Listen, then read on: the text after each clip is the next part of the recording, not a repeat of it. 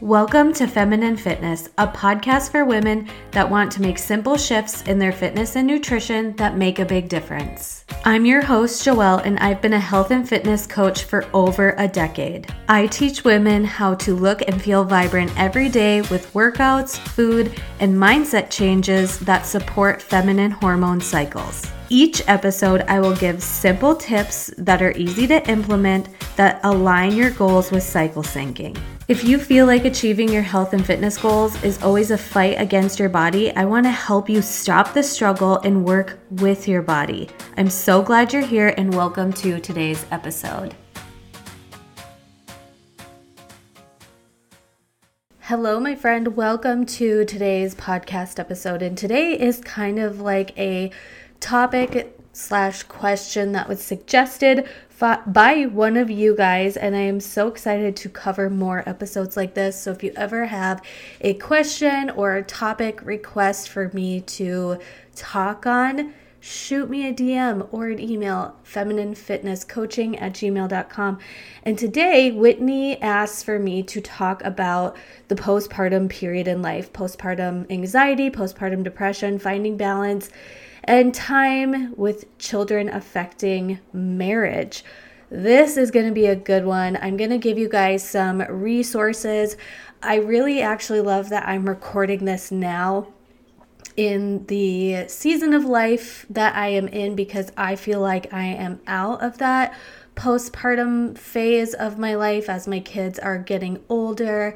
They can do a lot more things for themselves, and that feels so good. It feels so different than being in the phase of life where they were both so tiny. I had two under two at one point, and it was just like a crazy blur of life. And I do have another podcast episode on my postpartum anxiety, postpartum depression experience and story. And so I will leave that linked down below. If you are a mom struggling with postpartum anxiety and depression, you kind of want to hear somebody else going through or kind of fresh out of that season I will link that episode below, but this is really coming from a space and place of being on the other side. And I know when you are in it, when you are in the thick of all the demands, all the hormones, all the emotions, all the mood swings, like as moms, we are not just like taking care of our own emotional and mental health. We really have to be the support for the little ones in our family or that like our little humans right? And the more kids you have the more emotionally strong and emotionally taxing it is for us to be and have and do. And it's just a lot.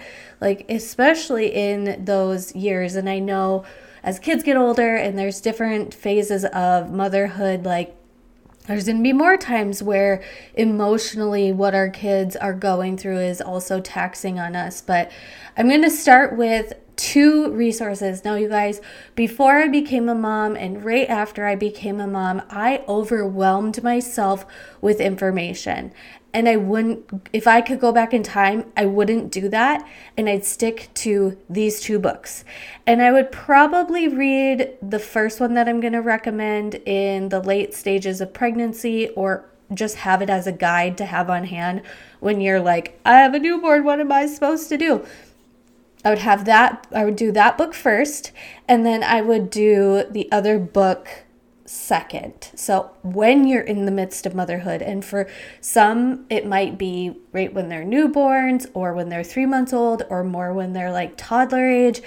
These two books that I'm going to recommend, I wish would have been the only ones I ever read, and they are the only ones I'll ever recommend. The first one is Healing Your Body Naturally After Childbirth by Dr. Jolene Brighten and it really has quick, straightforward information for new moms. You know, if you're wondering about a certain topic or how to do something or what's one of the best ways to handle something that comes up with your baby, you open up that page, you read it, it's quick, it's easy, it's digestible, it's not overwhelming, it is not shaming, it's not saying that one way is better than the other, but it's just like, oh my gosh, I need an answer for this. And instead of going into the depths of the internet, this is going to be a more sound space for you to go to if you do need that advice. And the author, Dr. Jolene Brighten, she's just absolutely incredible. She's also a mom. This is a really great book. So, once again, it is Healing Your Body Naturally After Child- Childbirth by Dr. Jolene Brighten. Absolutely so good. The second book I am going to recommend. So I would definitely suggest reading that one first, you know, maybe when you're pregnant or when baby is about to come or having it on hand just as a like open close. You don't have to read it from cover to cover, but if you're wondering about something, you can find that topic, open it, read it, close it, not be overwhelmed, right? The second book, and this is more for emotional support. This is a part of motherhood that that beat beat me down, that tore me apart. I did not expect that when I became a mom, the biggest thing that I would battle is my thoughts and my mind and the continuous stories that my thoughts and patterns were creating that strung into negative self talk. And so the second book that I recommend is Good Moms Have Scary Thoughts. The main title is Good Moms Have Scary Thoughts A Healing Guide to the Secret Fears of New Mothers. And then she actually has a second book. I did not read this one. So it's Good Moms Have Scary Thoughts. And then the same author has What About Us? A new parent's guide to safeguarding your over anxious, overextended, and sleep deprived relationship. So if you're you and your significant other's relationship has changed dramatically because of becoming parents, What About Us would be a great book for you guys. And then after that, I'm going to roll into my three topics of discussion after those book recommendations because the first thing I want to remind you as a mom is trust your gut more than Google. Trust your gut more than Pinterest trust your gut more than the people that you see on social media saying what they do that's best for their family and how they do things. Like, I think as moms and struggling with mom guilt, like, yes, there's mom guilt that lingers if you're going on an extensive trip or blah, blah, blah. People often associate that type of stuff. Or if you're in a career, you feel guilty about that. But at the end of the day, a lot of time, what trigger, triggers mom guilt, I think, is feeling like you're not doing enough for your kids. And when I think about parenting and I think about motherhood, I would rather focus on what I am doing when I am with my kids, not necessarily what I am doing for them, because it is so overwhelming to think of like all of the things that you know lingered in my mind when it came to sensory issues and colic and silent reflux and then the craziness of toddlers, right? I did not expect that my mind was going to take me to such a dark place. But if I would have trusted my gut and went with what I knew would be best for me and my family and my kids, we would have we would have definitely had an easier transition. And the first thing I want to kind of iterate to this, an example of what I mean is when Bryce was struggling with silent reflux. You know, it was a time where I was like, I didn't want to talk about the whole re- reflux thing because everybody and their mother had things to suggest. I was reading and buying every product that said would be helpful with colic. Or we didn't even know it was silent reflux at the time, but with colic and with digestion stuff, like we spent thousands of dollars on products, on things to try, on resources, and it overwhelmed and overconsumed me. In my gut, I knew that going to the pediatrician and really talking about these things would have been helpful. But I know, and in my head, I was like, well, they're just going to prescribe them a medication. And what kind of a mom am I or health person am I if I'm just giving my son, who's not even I think he was like eight weeks old when we started, six or eight weeks old when We started him on reflux medication, but I'm telling you that six, eight ish weeks without it was H E L L. It was absolutely m- misery for him, for me, for our relationships, for our careers, for so every area financially, for every area of our life. And if I would have went with my gut and my husband's gut was to get him checked out, but I kept stuffing it down because I was like, no, I'm going to do natural remedies. I'm going to do this, I'm going to do that. If I would have trusted my gut, we would have gotten him on medication sooner and you guys it was night and day difference. He was got prescribed omeprazole and within a couple days of being on Mepr- omeprazole he smiled and cooed for the first time ever. And i remember just like sobbing in that moment where i was like oh my gosh we're not screaming we're not like crying so much. We are actually smiling and cooing. And that was the first time. Okay. And then another time, there were many times throughout my first year of postpartum when I knew I was struggling with postpartum anxiety and depression. And I kept like looking at different counselors and Google searching um, postpartum therapists and going like kind of searching on betterhelp.com even like when i would hear an ad for betterhelp.com be like oh how affordable is this? Like what is it really like? And my gut was telling me that i needed support but i kept shoving it down and shoving it down.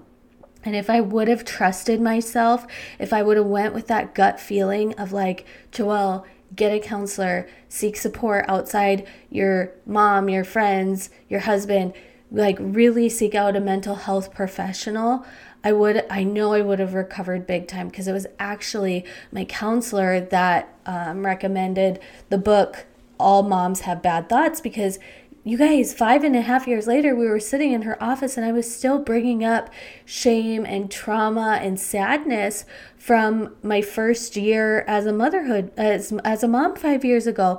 And she was like, Joel, have you ever heard of this book? And I was like, no. She's like, I seriously think every mom should be given this book when she leaves the hospital because it is so common for us to have all of these crazy thoughts and those thoughts then we give them meaning. Like if i'm thinking this then that means that. But to reiterate i wish i would have just trusted my gut more. Trusted my gut to do what was best for me and my family. Not searching on pinterest not asking other moms not comparing myself to other mommy groups or whatever. Just trust your gut more than google the second thing, and because this is a health and fitness podcast, and what I see in I saw in myself and in others is moms that are so worried about rushing the bounce back after having a baby.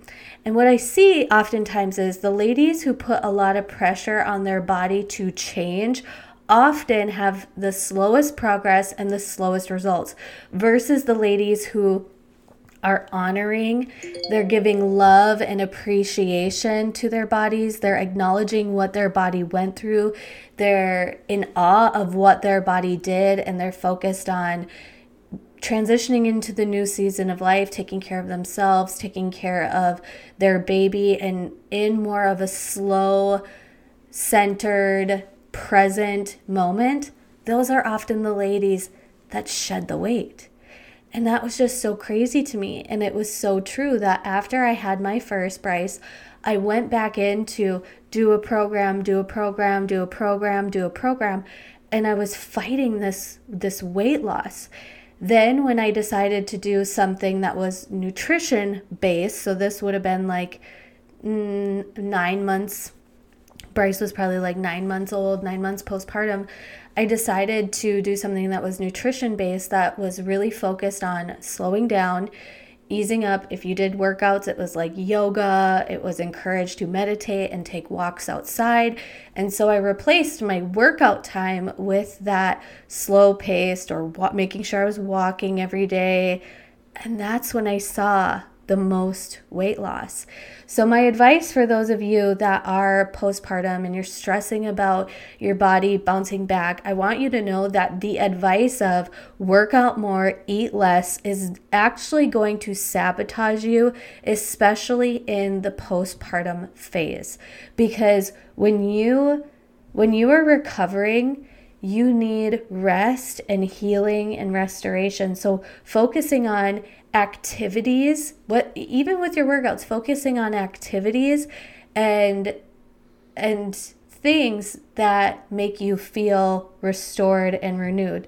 And yeah, sometimes that might be putting on music and dancing around and working up a sweat. Like working out isn't a bad thing. It's the stress that you are putting on your body to do it. And oftentimes the mentality behind it. Like if you're forcing yourself to do it because you want to lose the baby weight, your body totally sees it as a stressor. But if you're doing it because you're like, I need this little bit of me time, this is when I'm really going to let my soul shine through with whether it's going on a walk and listening to music or doing your favorite workout or whatever it is, your body is seeing it as, oh, she's joyful. This is good. This is something that is renewing and giving us energy, something that's not a stressor, right? So if I could go back in time, what I would focus on fresh postpartum, like let's say you are six weeks to three and a half or, or have a three month old how would i start getting back into working out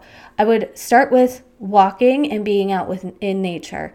That is good for you. That is good for the baby. Um, if it was january like it is is it january? When i record this january february months i would bring a stroller to somewhere, whether that's a mall or a walking track or something, and I would just focus on pushing my baby in a stroller. And I was actually thinking about this the other day.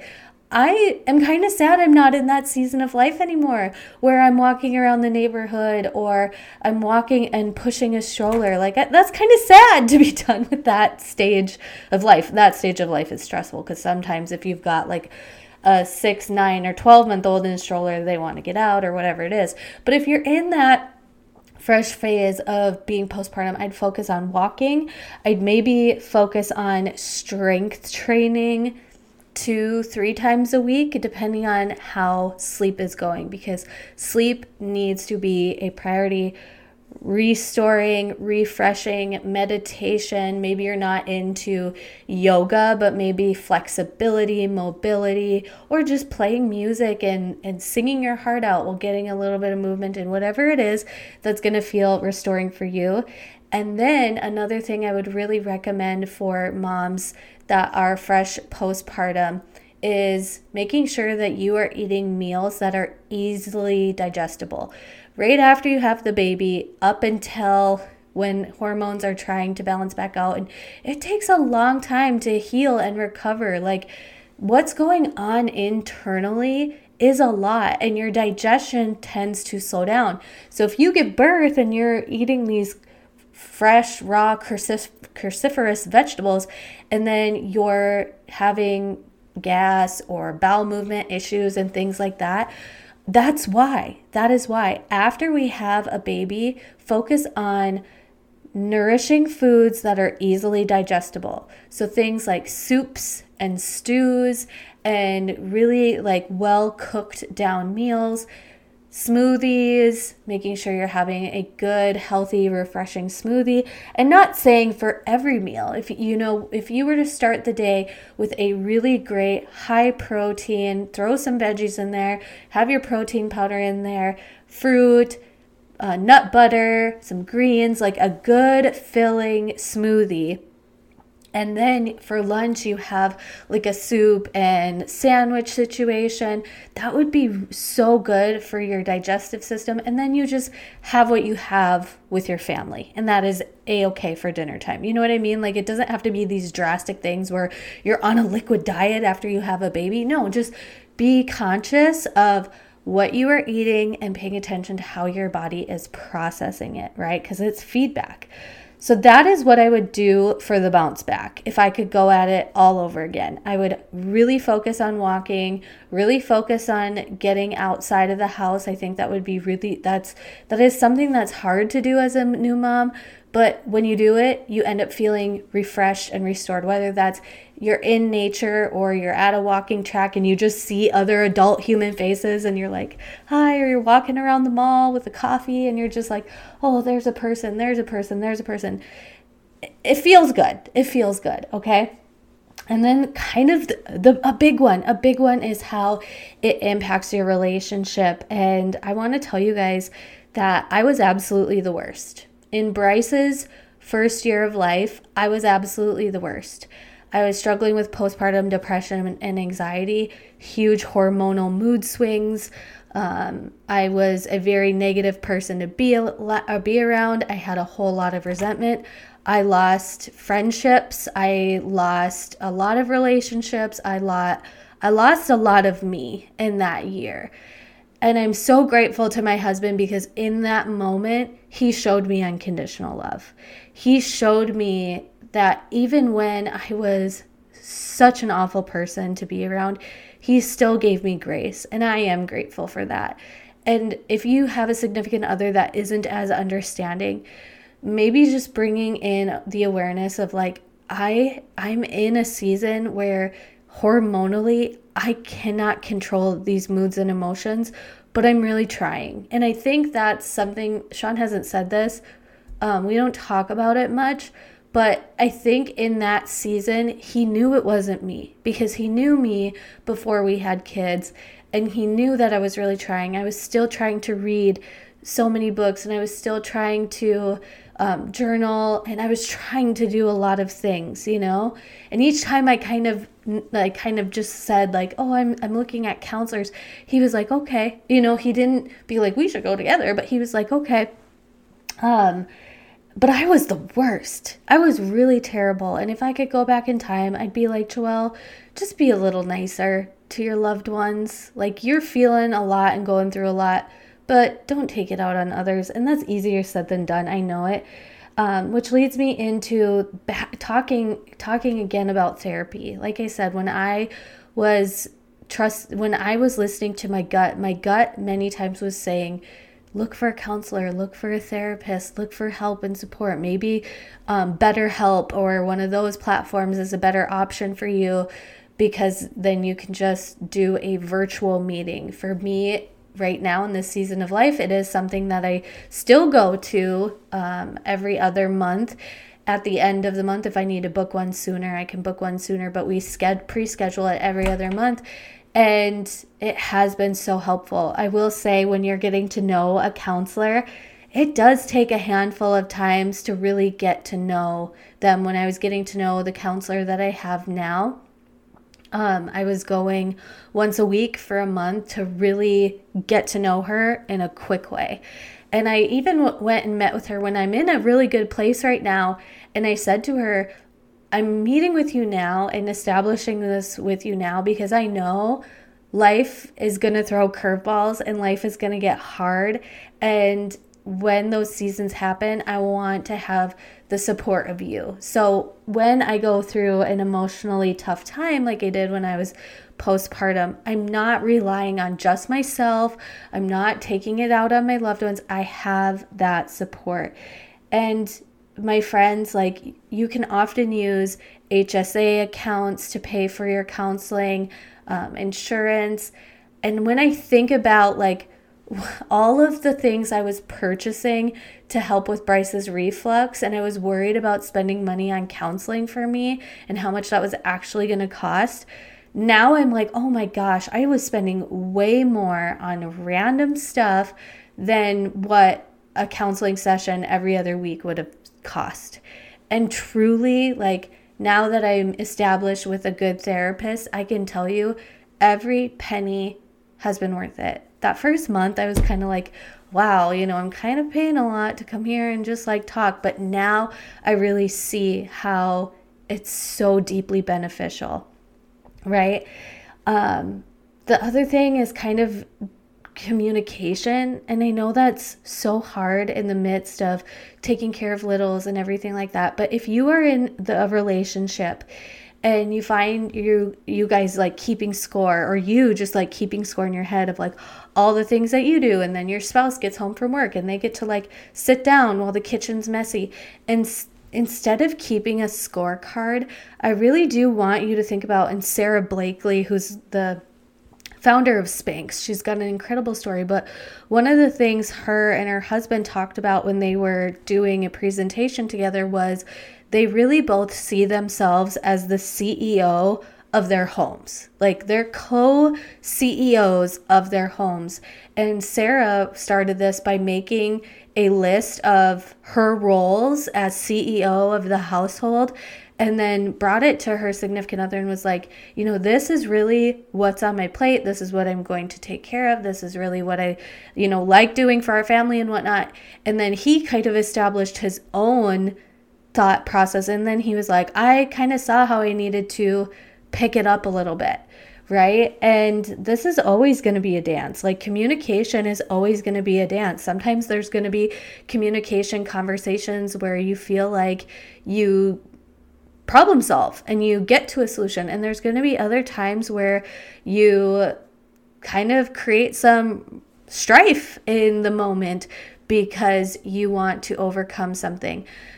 I'm going to make a whole nother podcast episode on this because I think it is so pivotal for relationships is recognizing is this an event or is this a habit?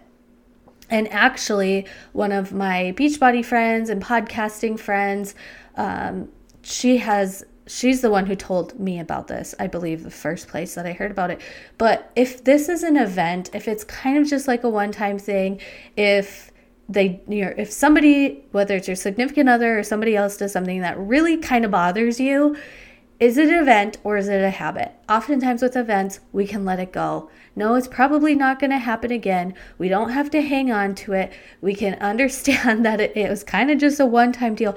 But if it is a habit then yeah bringing it up can be helpful. And if you have a therapist, if you have some sort of outward perspective on this outside of your family and friends, they may help you decipher is this a big deal or is this really not a big deal? If you're somebody who has a hard time bringing things up like this, a therapist can help you. Okay, well, this is a really good way to approach the conversation, to start the conversation in this way. Because a lot of times, if we haven't been modeled that, as a child, like eh, within your home, if you didn't see adults effectively communicating with one another, you only saw strife and gaslighting or nitpicking or passive aggressiveness or sarcasm to to work through issues likely you're going to repeat that pattern. And sometimes it can take a wonderful counselor to be like this is a great way to bring it up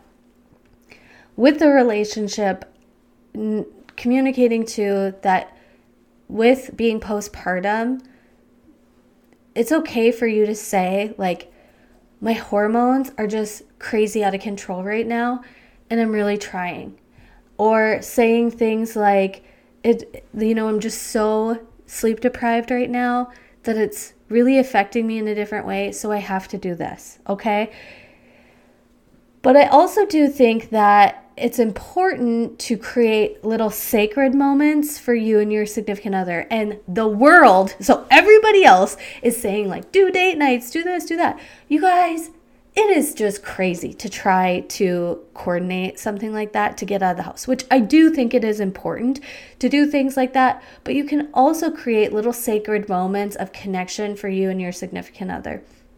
So for us, sometimes that looked like nap times, like when the boys or Bryce, when it was just Bryce, went down for a nap on the weekends. My husband and I would set some sort of connection time, whether we continue to watch a movie or maybe we would lay down in the bed, in our bed together and take a nap. Um, and then also, our kids have kind of always gone to bed early it, it's just kind of how it has worked out for them. And so after the kids go to bed, we come downstairs and we kind of just sit in the silence for a little bit because we want our kids to be like fully asleep and not wondering like what's mom and dad doing so we did this when it was just bryce and he was little and we did this when it was bryce and jace too when jace was tiny um what we would what we do is one of us puts one of the kids to bed and then we come downstairs and we do just kind of sit before we get to the dishes, before we get to anything else, we really just kind of sit in quiet. We don't turn the TV on because we don't want it to like wake the kids. And realizing like sometimes we just sat in silence Sometimes we had great conversation. Sometimes we would bring up things that needed to be brought up and worked through, and those are uncomfortable connection times. And then sometimes Sean would be sitting in the recliner, and I'd literally like curl up to him and I'd be like, I just need you to hug me for a minute. And I would just lay there and be in his arms. And maybe he was kind of annoyed by that, but that's what I needed. And I was getting better at communicating it. And then we would go and like he kind of does his own thing in the evening for right before we he goes to bed. I kind of do my own thing for a little bit in the evening right before i go to bed. And that's that. So that's how we do our realistic connection set points. And i get like for some you know when it comes to sleep training or nap times or whatever, you don't have that space where your child is in their space and you're in a separate space. And if your child is is with you all the time, then you've got to navigate like how are we going to have set point connection times when the kids are around us all the time, whether it's they sleep in your room, whatever it is for your family is being like, okay, I actually was kind of hesitating on sharing like what we do once the kids go to bed because I know that's not realistic for everybody. And that's also not going to be the greatest thing for you or your significant other. You know, I know another couple where they get up before their kids and they each, you know, have a little bit of alone time in the morning, drink their caffeine of choice. And then before the kids get up, they kind of have like this 15 minutes of sitting together, whether they just sit together or they talk about the day or they bring up something. So, morning, night, like it, it, it was hard for me to give that specific to you actually because I didn't want you to be like, oh, Joelle, that's not going to work for us. But just finding some little sacred, special moments in the day to day that you could devote five to 10 minutes to each other, you know? And yeah, sometimes when I come downstairs from putting Bryce to bed, Sean's in the recliner and on his phone. But if I set my phone in the kitchen and I'm just sitting there kind of like staring off into space and I'm not looking at my phone, oftentimes like he'll put his phone down. Because if you've ever been in that situation where you're looking at your phone and the person that you're with isn't, you can kind of you without words, you can kind of sense that like okay, why are you on your phone instead of here? But if I were to come downstairs and be on my phone, which I do sometimes, and I like scrolling after the kids have gone to bed. So that like connection time looks a little different based on oftentimes where I'm at my cycle. You guys know I'm all about cycle syncing. But to run through again, my advice based on this topic request is Getting the book Healing Your Body Naturally After Childbirth by Jolene Brighten, Good Moms Have Scary Thoughts by Karen Kleiman. It's called Good Moms Have Scary Thoughts. And then the other one was What About Us by Karen Kleiman. So, if, like, your relationship is just really struggling after having kids, know that there's it's normal and there's a whole book that's I need to read this book just so I know kind of what content is in it. But those three books are what I suggest. Main tip for today trust your gut more than Google. Second thing, don't rush the bounce back. And then third, relationship is really understanding it's okay for things to change. It's okay for it to have shifts and seasons of when things are going really good, be there for each other. You know, maybe your significant other is going through a really tough and stressful time right now and they need that grace, just like Sean showed me that grace. And then there's going to be other times where I need that grace, and then other times where he needs that grace, and then I need that grace, and he needs that grace. And really, that supporting each other is marriage. You know, it's not always going to be everybody is their best all of the time but to kind of be in that that mindset of is this an event or is this a habit? Is this something that seems out of character out of touch hasn't really happened before um, something like that? Or is it a habit? Is it starting to become the day to day and that's probably when it's helpful to have conversation or confrontation, which confrontation isn't a bad thing. Pretty much every time we've had uncomfortable confrontation, we've gotten to the other side of connection and understanding. And the more we do this, and depending on the topic, we get really good at get get really good at going from confrontation to connecting and understanding, right? Because that's the ultimate goal. As a, as um, husband and wife, as our as in marriage, our goal is really to be a team. We are on the same side. We want the same things, right? Like we we are on the same team. We have the same goal. We want to win in the same ways, right? And so having therapists, a support, outside support for you is going to help you in those situations too, navigating things that kind of sit and stir if you don't if you don't have somebody to communicate with. So, thank you Whitney so much for this topic, this question, this request. I love chatting about it. If you like today's episode, make sure you screenshot it, share it in your stories, share it with a bestie. And that would mean so much to me. You guys spreading the podcast and, and sharing it, even with one person, makes all of the difference and I hope it was helpful. Let me know. Communicate with me, talk to me. Like when I'm sitting here behind the mic, I, I can connect with you and your heart, but I want to hear your feedback. I want to hear what you think. So thank you so much for listening to today's episode, and I will talk to you next time. Before you go, my friend, will you do me a huge favor? Will you leave the podcast a rating and review. I would appreciate that so much, and it helps the growth of this podcast more than you know. All you have to do is click the in the app that you are listening to this on click the show, scroll down, you'll see stars, tap that five stars, scroll down a little bit more, and it'll say write a review. And writing a review means so much to me, helps me so, so much.